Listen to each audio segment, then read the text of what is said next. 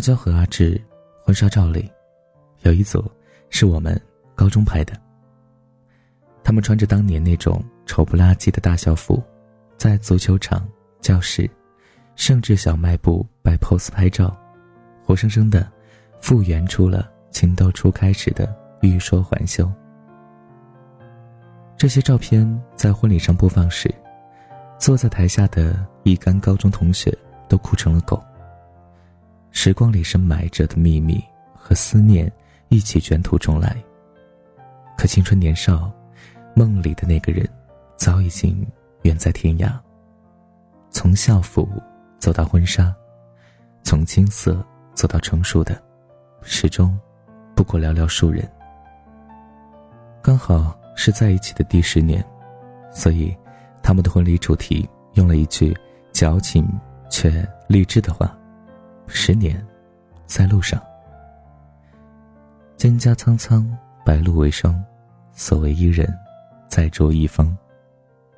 这句话是阿志当年的秘密，他喜欢上了前桌的漂亮姑娘阿娇，开始悠哉悠哉，辗转反侧。可他什么也不敢表露，因为对他来说，最重要的事情是学习。我们读的是重点高中，能进重点班的学生都是中考的百里挑一。来自偏远边疆的阿志原本也是尖子生。却在期中考后遭遇人生的第一个滑铁卢，自信心急转直下。阿娇是本地的姑娘，家境富裕，人也生得美。自卑的阿志把心动和爱慕都层层叠叠地掩盖起来，直到有一天，他发现阿娇喜欢赖床，经常没有吃早餐就匆匆赶来早读。他打算每天给他带早餐，又唯恐周围的同学。看出端倪，就索性的给前后左右的同学各带了一个包子、一颗鸡蛋和一袋豆浆。看到阿娇把语文课本竖得高高的偷吃鸡蛋时，他只觉得满心的快乐像春水荡漾，温柔的仿佛要融化。喜欢就是不由自主的想要对他好，尽管当时年纪还小，海誓山盟、生死相许太遥远。不如，就从眼前的一个包子做起。吃了一学期的爱心早餐后，阿娇和阿志也变成了无话不谈的好朋友。他们会在周末的时候约着逛书店，一起挑选教辅书，两个人一人一只耳机，听单词，听小情歌，然后在某个暖风熏的心醉醉的午后，不知不觉的就牵了手。这几乎是所有校园爱情的模样。心动在日复一日的相处里悄悄觉醒，也不可避免的要被师长围追堵截，恋爱谈得战战兢兢的。我记得当时有许多小情侣都转入地下状态，只有阿娇和阿志，依旧光明正大的一前一后去食堂吃饭，傍晚坐在孔子塑像前背课文。即使啊遇见了老师，也是恭恭敬敬的问好。再继续的埋头于各自的课本，所以他们的功课未落下分毫，刚刚破土而出的爱情也得以在老师们的眼皮底下一天天的成长。那些不得善终的早恋，大概是输在操之过急。其实我们还有漫长的一生可以相爱厮守，真的不需要把学习的时间全部用来耳鬓厮磨、光阴虚度。倒不如共同努力，一起去考一个理想的大学。可是高考时，阿娇比阿志少考了二十多分，两个人翻看了一整天的招考指南，胆战心惊的报了志愿，结果还是一南一北，千山万水。阿志上了北京一所九八五高校，阿娇则留在昆明本地的大学，开始了长达四年的异地恋。一进大学。阿娇便通过竞选当上了班长，加入各种各样的社团，忙忙碌碌的学习工作和丰富多彩的活动，冲淡了他对阿志的思念。每天一个电话，渐渐成了例行公事，又慢慢的沦为了压力和负担。能聊的话题越来越少，两个人的交集随着时间与空间的阻隔不断缩小，最后只剩下了气若游丝的爱，可这点可怜巴巴的爱，根本不足以支撑起未来的山河岁月。于是，阿娇提了分手。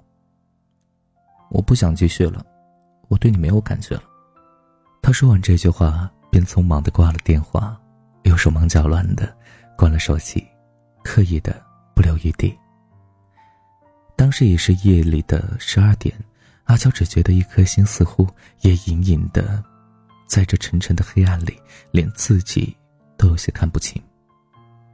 第二天一大早有两节课，他把关闭的手机扔在宿舍，就匆忙的赶去上课。下课后，刚刚出了教学楼，就看见一脸倦容的阿志出现在面前。惊呆了的阿娇下意识的朝他奔跑过去，那个熟悉的怀抱。依旧温暖，他泣不成声，未见面时什么狠话都说得出口，可是所有的决绝都在那拥抱的那一刻，化成了温柔。那时似乎是初春，昆明的樱花已经开满全城，一切又迎来了生的转机和希望。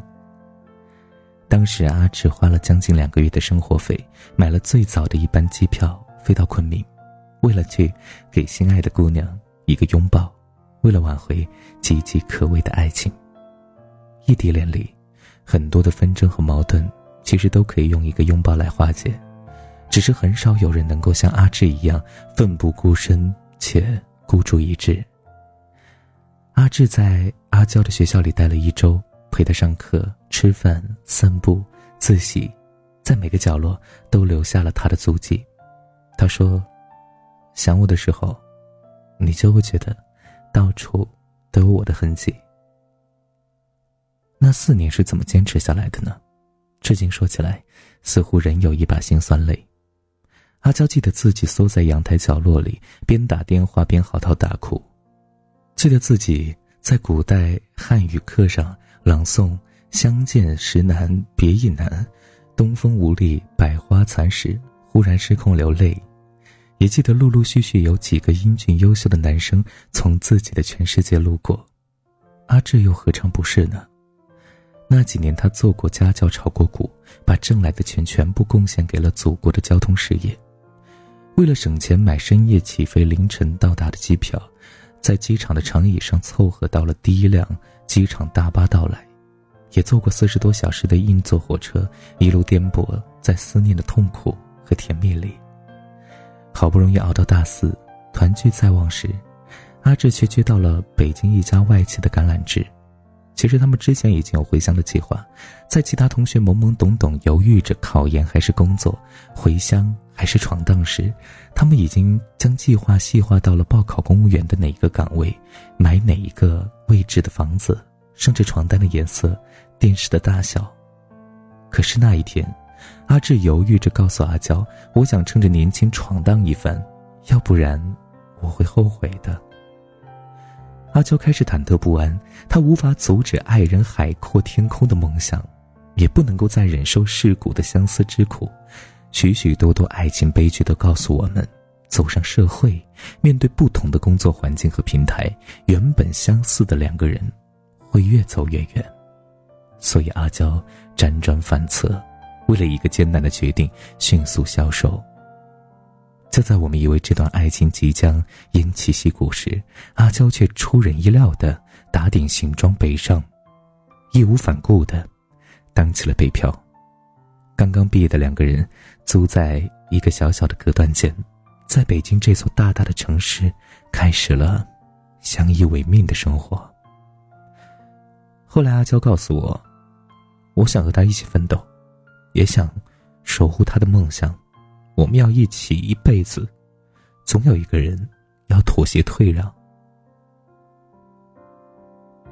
北京居大不易，两个人苦干了两年，住上了像样的一居室，可买房依旧遥遥无期，事业似乎也是停滞不前，再也没有了当初的雄心万丈。阿娇谋生退役，阿志却不肯放弃。他们开始争吵，不悦和不满，都在压力里静静发酵。阿娇的悲伤，在一个腹痛男人却不得不挤地铁去上班的上午到达了顶峰。他捂着肚子蹲在人潮汹涌里默默流泪，心里已经开始收拾两年来的一地狼藉。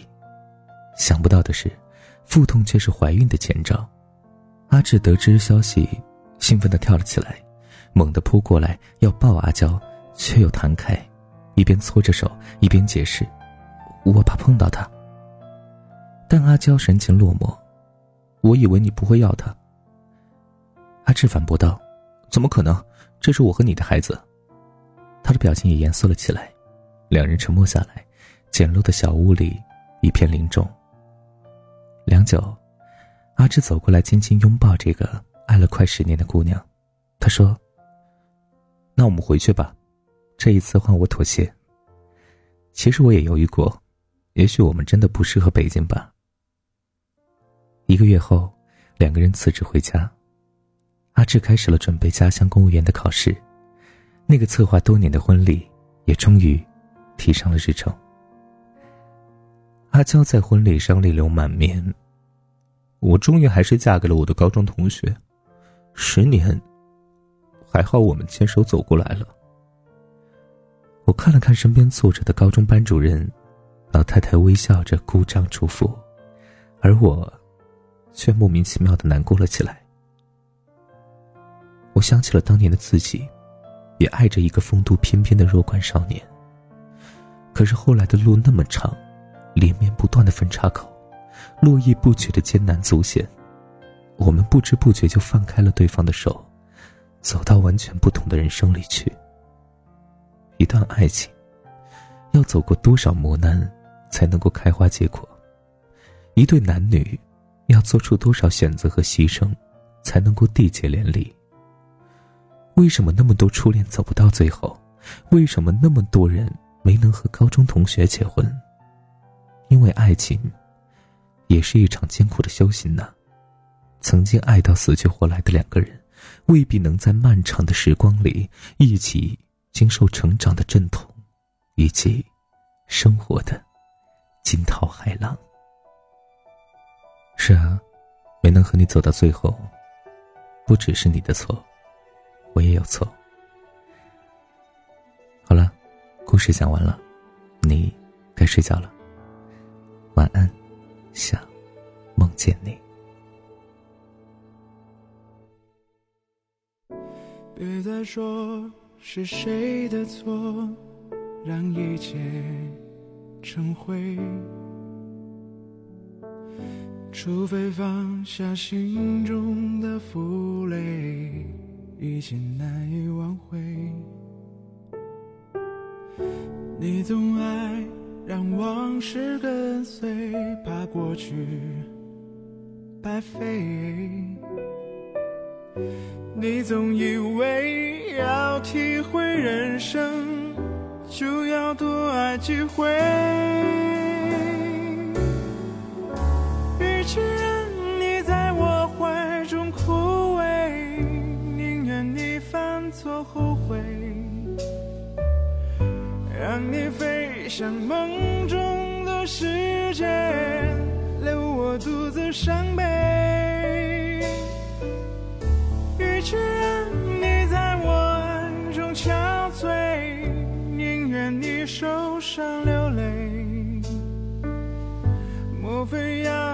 尝尽了苦悲，才懂真情可贵？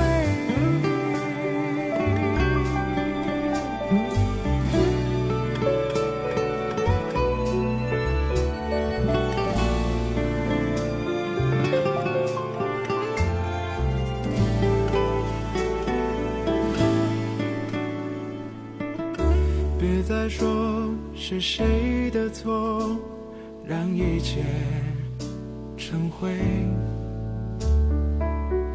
除非放下心中的负累，已经难以挽回。你总爱让往事跟随，怕过去白费。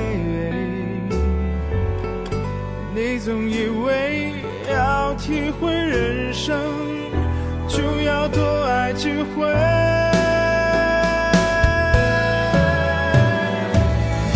与其让你在我怀中枯萎宁愿你犯错后悔。让你飞向